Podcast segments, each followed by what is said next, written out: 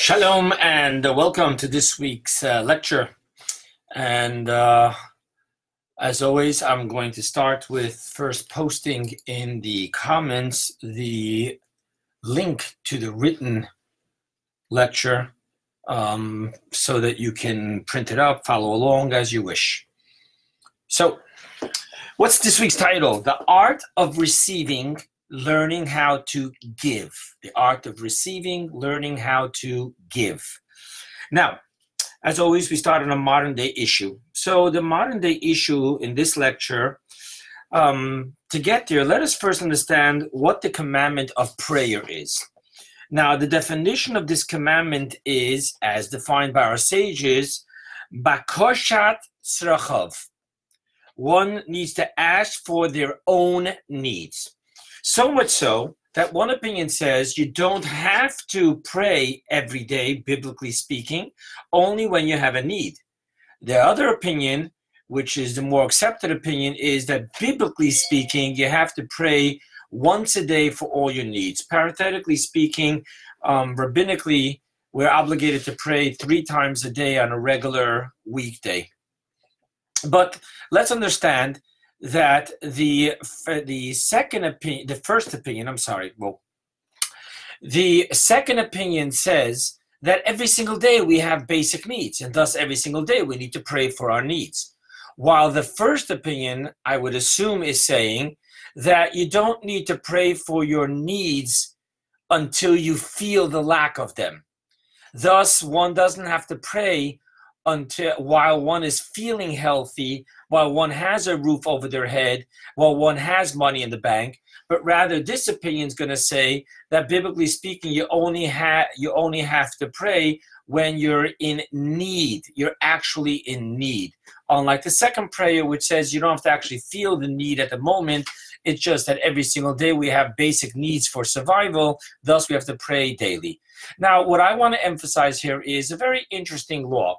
The law says as follows that if you pray for someone else's needs, unless that person receiving their needs is fulfilling your own need, then you have not fulfilled the commandment of prayer. Now, let, let me be clear about this.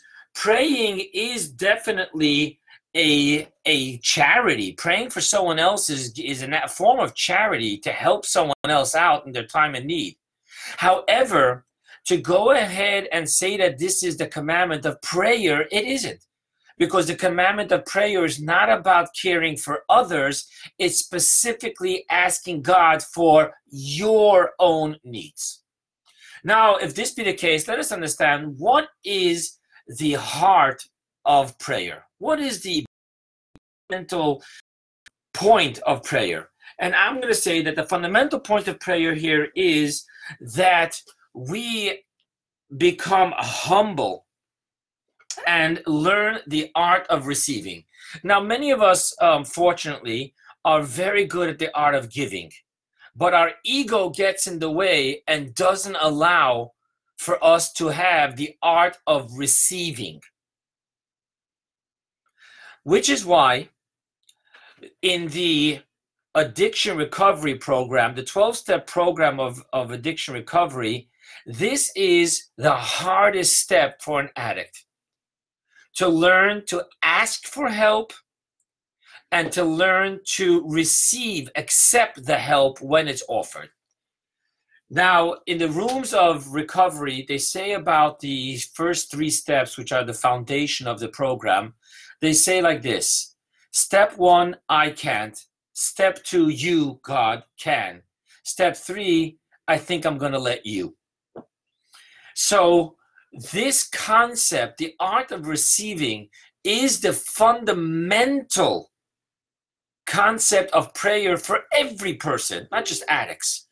This concept to be able to humbly accept that while you, God, want us to work for a living, nevertheless, it is only you who gives us our sustenance and blesses our work. And thus, King Solomon says in the book of Psalms, chapter 127, and I read to you If God will not build a house, its builders have toiled at it in vain. If God will not guard a city, its watchers keeps his vigil in vain. If it is futile for you who arise early, who sit late, who eat the bread of toil, so will God give to one. In other words, the concept, and I didn't finish the verse. I just want to focus on this concept that King Solomon is saying something unbelievable. He's saying, yes, we have to work, and yes, we have to build.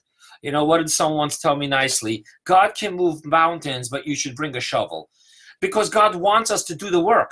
However, we need to realize that it isn't our work that brings us the blessing, rather, it's the vessel to receive God's blessing. And thus, the art of prayer is that form of being able to acknowledge that we are all recipients of God's grace and God's kindness. Okay, so in this lecture, we're going to explore the healthy art of receiving and from there, the healthy art of giving. Now, this lecture is based primarily on a mystical teaching the Rebbe Blessed Memory delivered on the Shabbos in 1969, exploring the mystical teachings of the opening verse of our Torah portion, which talks about Judah approaching Joseph. Okay, in form of introduction, let us see what the Zohar says concerning the stories of the Torah. And it goes on to say, Rabbi Shimon explains how the Torah in its spirituality needs to clothe itself within garments to be able to become sustenance, descend, to be sustenance to the physical world, the physical universe. Now, these garments, the Zohar explains, is precisely the stories of the Torah. And then Rabbi Shimon goes on to say, gewaltige, harsh, derogatory descriptions of someone who is only willing to see the garment in the story and not the deeper mystical teachings, the lessons of the Torah. Now, the Torah, on what the Torah the actual word Torah comes from the word hora'ah, which means lessons. So, on the one hand, while we need to be able to understand the story in its simple form that there were physical human beings abraham isaac jacob jacob's children and these events physically happened. They're not metaphors they physically happened however being that torah is a guidance a lesson and torah is eternal thus nachmanides tells us that the torah is a general lesson for service of God to the general house of Israel throughout all generations. As a matter of fact, specifically concerning the stories of our patriarchs, our sages tell us, Maaseh Avot, the actions of our patriarchs, our forefathers, Siman Libanim, are signs and guidance to their offspring, to their children. Now, Nachmanides talks about a general lesson, but as the sages went on generation after generation, revealing to us so much more of the secrets of Torah, built on the selfless teaching of their predecessors. We actually find in Kabbalah and in Hasidus teaching us that every single story is not just a general lesson, but the story in the Torah has its spiritual dimension which, te- which pertains to each and every one of us in our spiritual service to God. Yes, we'll be able to physically do these stories when Mashiach comes. But until then, there is the spiritual dimension of Judah, the spiritual dimension of Joseph, and the spiritual dimension of Judah approaching Joseph in each and every one of our lives in all generations. Thus, let us understand the story of Judah, Joseph, Judah approaching Joseph, so that we can shed the garments, see the spiritual, practical lesson for each and every one of us in the here and the now. So, let's go ahead and talk about the story. Uh, let me catch you up to speed to the opening of our Torah portion because it's a continuation of the past story in the past portion. So, what happens is, excuse me, about two decades, a little over two decades after the brothers sold Joseph, they are all now standing in Egypt in front of Joseph as the viceroy of Egypt, not recognizing Joseph because so many years have passed. He was sold when he was 17 years old, and then obviously he matured and then grew a beard and then uh, all that. They didn't recognize him, but Joseph recognized them. And there they were standing in front of Joseph in the years of famine, looking for food, to buy food. Joseph acts very harsh to his brothers. And he tells them, You're spies. You didn't come here for food. You came here to fight with us. And they go on and say, No, we are all children of 12 sons of one father. Um, 10 of us stand before you. One of them, one is missing, and one remains home with their father, with his father. Joseph then says, Well, you know what? in order to prove that you are who you say you are and you're here because of why you say you're here and you're not spies, you'll go ahead and bring back Benjamin, the youngest son. You'll bring back that youngest boy. And then I'll see that you are true and you are real about what you're saying. Well, they come home, they tell their father, and their father is reluctant to send Benjamin, who is the only remaining son of his beloved deceased wife, Rachel he's afraid to send him to Egypt. Joseph has gone missing, and and and this viceroy is acting so harsh, and he and he took Shimon, uh, Simon, uh, uh, the second son, as collateral, held him in prison so that the brothers would come back. And Jacob's too afraid and says, "No, I'm not sending Benjamin." Well, eventually they run out of food, and he has no choice but to agree to send Benjamin together with the brothers to Egypt in order that they can bring back food so that they will remain alive. And he does so only after Judah swears to him on his life and his afterlife that he will bring back Benjamin safely. Now, now they come to Egypt, and Joseph sees Benjamin, invites them for a private dinner, and he has his servant hide in Benjamin's pack his silver goblet. As soon as the brothers leave and they're so happy, they have food, they're all going back now to Jacob. He sends out his guards to trace to chase down the brothers and to accuse them of thievery. They stole his goblet. And they look through all the packs, and of course, they find it in the pack of Benjamin, and they all return back to Joseph. And Joseph says, It is Benjamin for his stealing that I will take him as my slave. This is where this Torah portion begins. And it begins with Vayigash Elav Yehuda. And Judah approaches him, him being Joseph. And Judah talks to him and says, Let the young one go. I am stronger than him and better in all capacities of being a slave. And more so, if he doesn't return to his father, Jacob will die from the sorrow and he then explains to Joseph that the reason why it is I of all the brothers who is standing up here talking is because it is I, Judah, who promised my father that I will bring him back safely. At this point, Joseph's uh, compassion arouses for his brothers and he reveals to them who he is. This is the story we're going to focus just on the first verse. And Judah approached Joseph. Okay, so let's see what is going on here. Let's begin the lecture. And as you know, I always begin the lecture with a list of mystical concepts we're going to explore in order to understand this lecture. So here is the list. On a mystical level, what is Judah and Benjamin? Secondly, what is Joseph? Thirdly, what does it mean spiritually Judah approaches Joseph? Fourth, what does it mean that Joseph hides the goblet by Benjamin? What does that mystically mean? And then finally, we're gonna deep we're gonna dip into the Haftorah and find out what is the mystical part of the prophecy of Ezekiel saying that Judah and Joseph will become one branch. And now, let the amazement of Hasidus begin. Okay, let's begin with Judah and Benjamin. So um, the reason I introduced Benjamin into the equation, I told you we're going to focus on the verse that talks about and Judah approaches Joseph. But you will later on see why I introduced Benjamin into the equation. So, what's important for us to know on a mystical level is that Judah and Benjamin are two levels of one mystical dimension, one spiritual dimension, which is called the emanation of kingship. Now, A, what are emanations?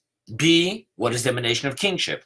So, in order to explain this, we're going to have to d- dig into a mystical concept, which is how is it that from the infinite light of God, infinite, we have a finite light which can give vitality and sustenance to finite creatures. How does the finite come from the infinite? And in order to understand this, we're going to look at the, one of the introductions in the Zohar, in Tikkun Zohar, introduction number two. It quotes Elijah the prophet for saying the following, and I will read it to you. Master of the worlds, you are one, but not in the numerical sense. And then it goes on to say, You are he who brought forth ten garments, and we call them ten sfirot. Sfirot is the Hebrew word for emanation, through which to direct hidden worlds which are not revealed and revealed worlds. Okay, what's going on here? So I just want to share with you how I personally explain it. I personally explain it with the metaphor of colorless light shining through a stained glass window. Now, what happens is as the colorless light shines through the stained glass window, the colorless light clothes itself within the color of that specific piece of the stained glass window and now is perceived as a defined color of light. So you have colorless sunlight, colorless light shining through a red piece of glass, and all of a sudden you have a red ray of light. Green, green, orange, whichever it may be. Now, so too, the infinite light, by shining through the 10 emanations, all of a sudden, this infinite light closes itself within that specific form and definition of that specific emanation. And thus, we all of a sudden have finite form defined light from the infinite light. And now, from this finite emanation, we can receive sustenance and vitality as finite creatures. Okay. That's the general story of what Elijah the prophet is saying in the opening of the Zohar to explain to us how the finite comes from the infinite and how we each receive our sustenance from the infinite light of God. Now, with that being said, I will tell you that of all the emanations that are explained in Kabbalah and Hasidus, the emanation of kingship is defined as the most precious of all emanations. So let's look at what kingship is all about. Now, in kingship, there is a very interesting paradox. On the one hand, there should be no such thing amongst the human race as kingship. Because as you know, there is no such thing as blue blood. We're all red blood. Yet, the Talmud, we quote the Talmud to explain this, and the Talmud says, Malchusa de ara me'ein malchusa de And what that loosely means is that kingship, royalty upon earth, is a reflection of royalty upon heaven. Now, what that really means, according to the teachings of Kabbalah, is that kingship has to have the humility and emptiness and transparency in order to be able to reflect that which is from above. Kingship, the heavenly kingship. Thus, on the one hand, the whole concept of kingship is humility, transparency, self nullification, allowing ourselves to become that nothingness which can then reflect the infinite from above. Now, in the spiritual realms itself, this is so. The emanation of kingship is known as the receiver, and it receives from all that which is above. Not only that, but the tenth and last of all emanations, which is kingship, is the only one that is connected in the depths of the highest of all dimensions, which is the supernal crown the supernal crown on the head of the king is what makes kingship king. On the other hand, kingship reflects a quantum leap in exaltedness, which empowers the king to be ruler of all others.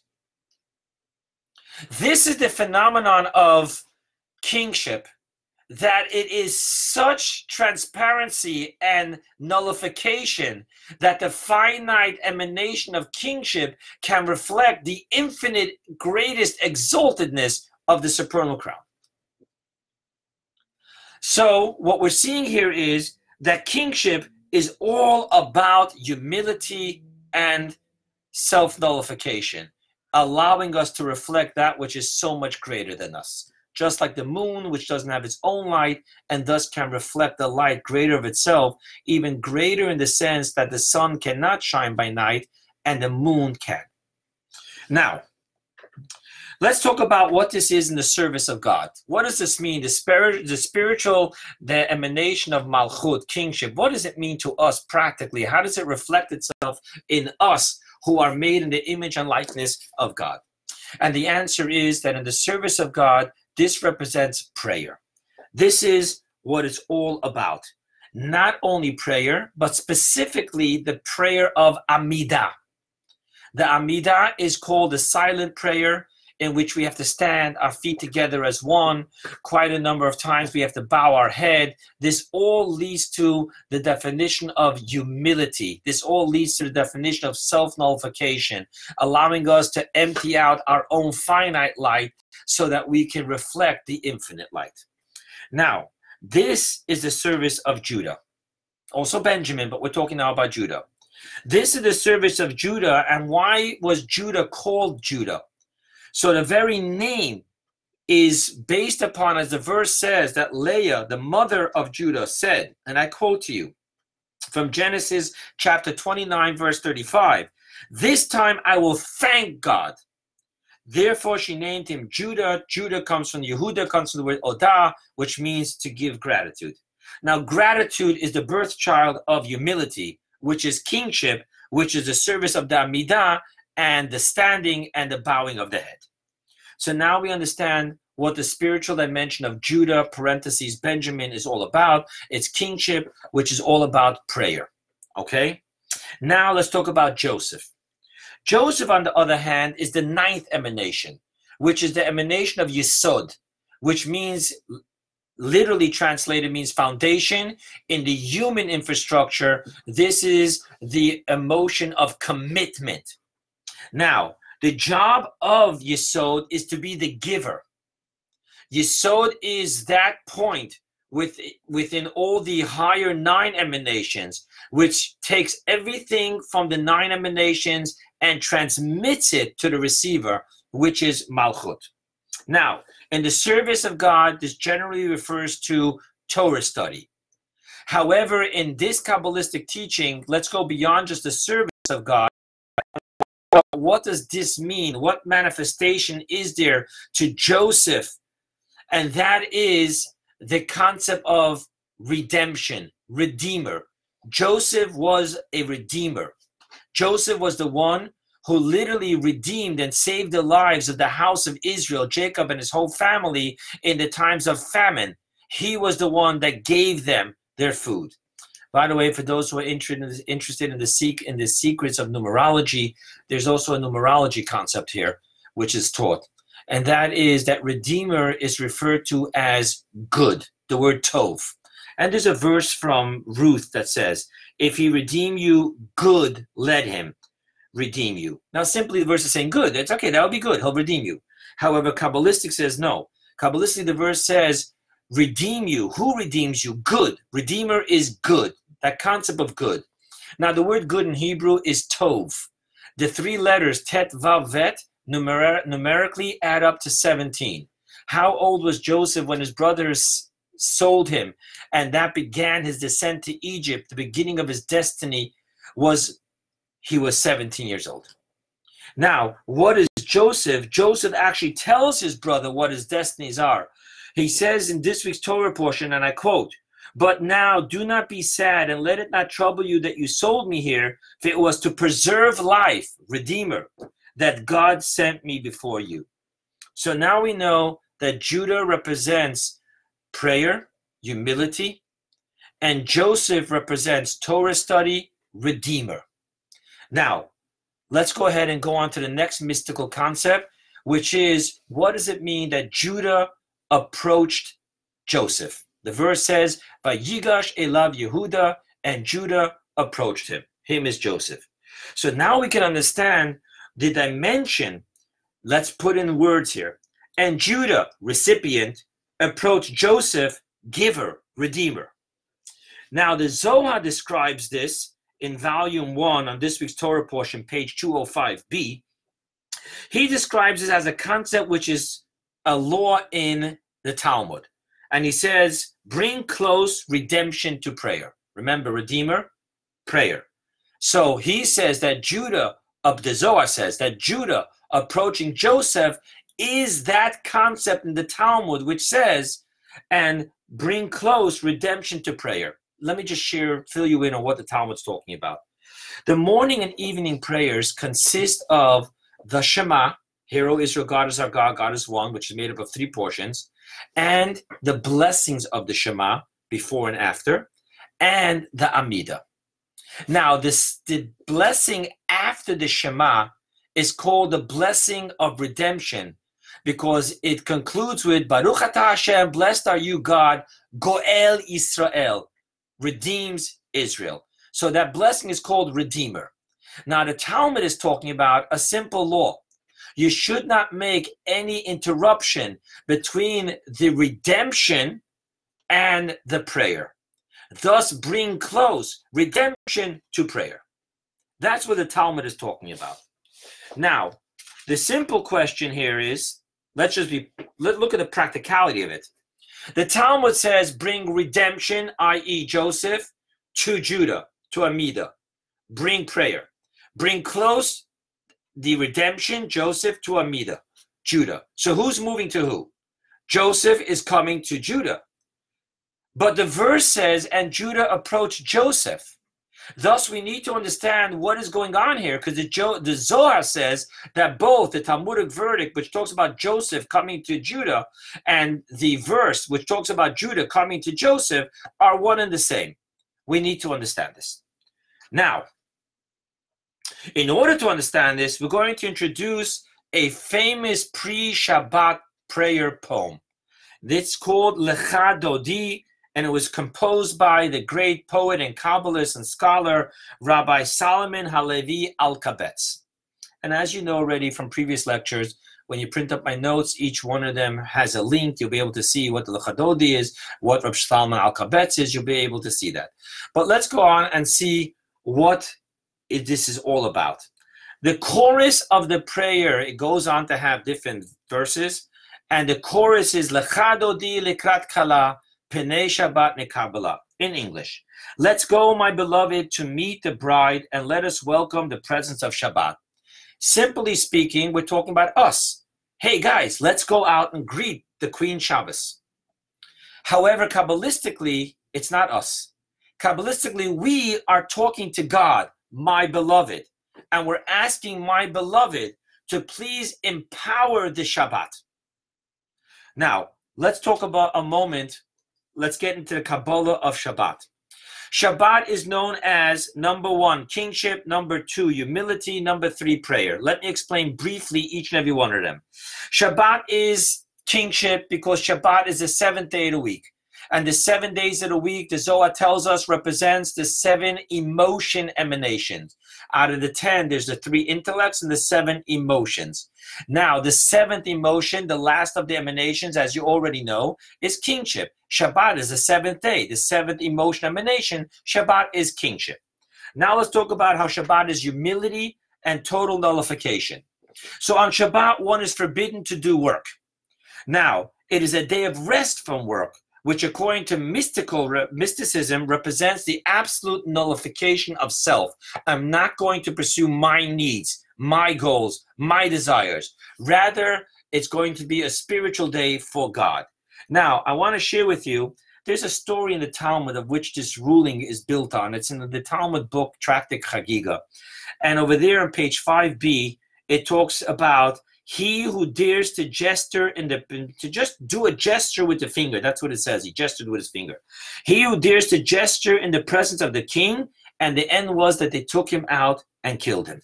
In other words in the presence of the king shabbat kingship in the presence of the king there can be no self-pursuing. It's got to all be about the king.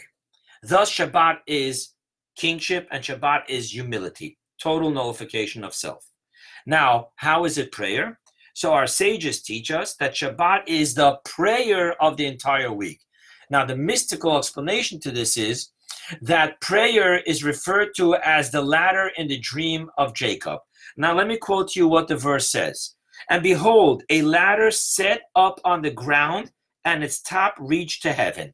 What does that mean mystically?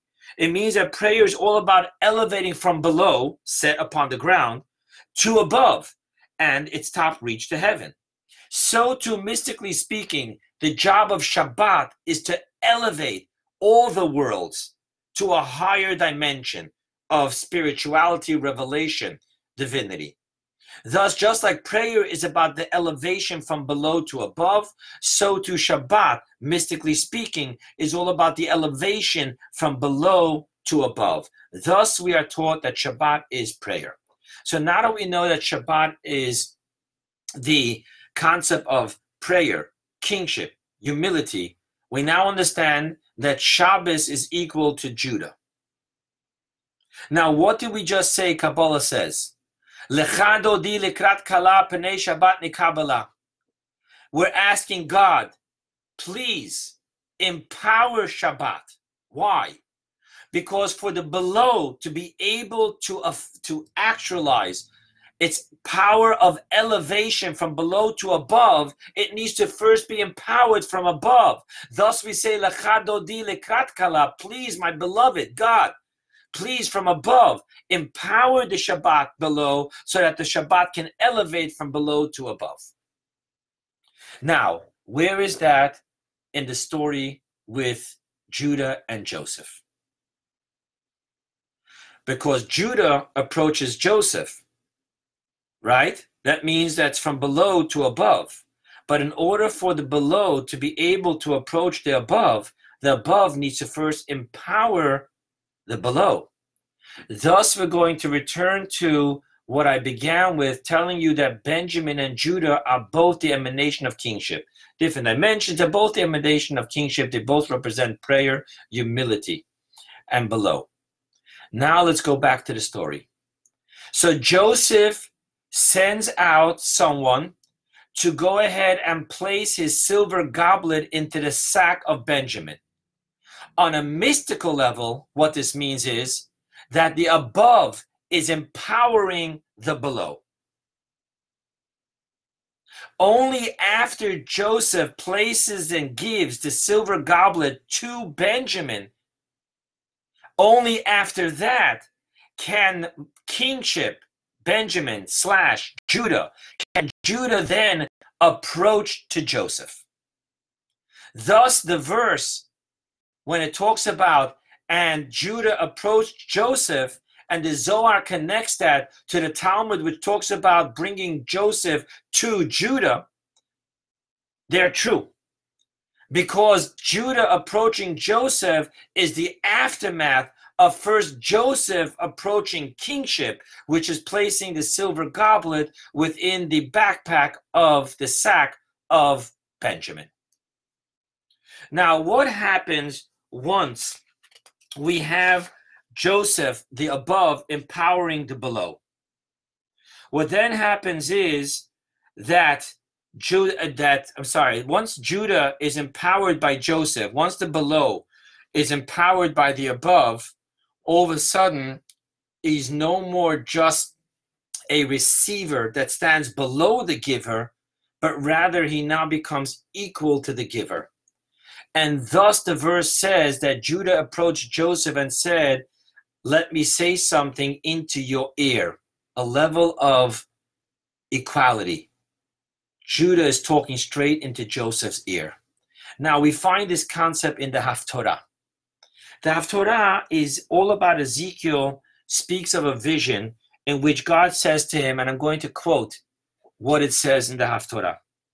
And you, son of man, God's telling Ezekiel, take for yourself one stick and write upon it for Judah and for the children of Israel, his companions.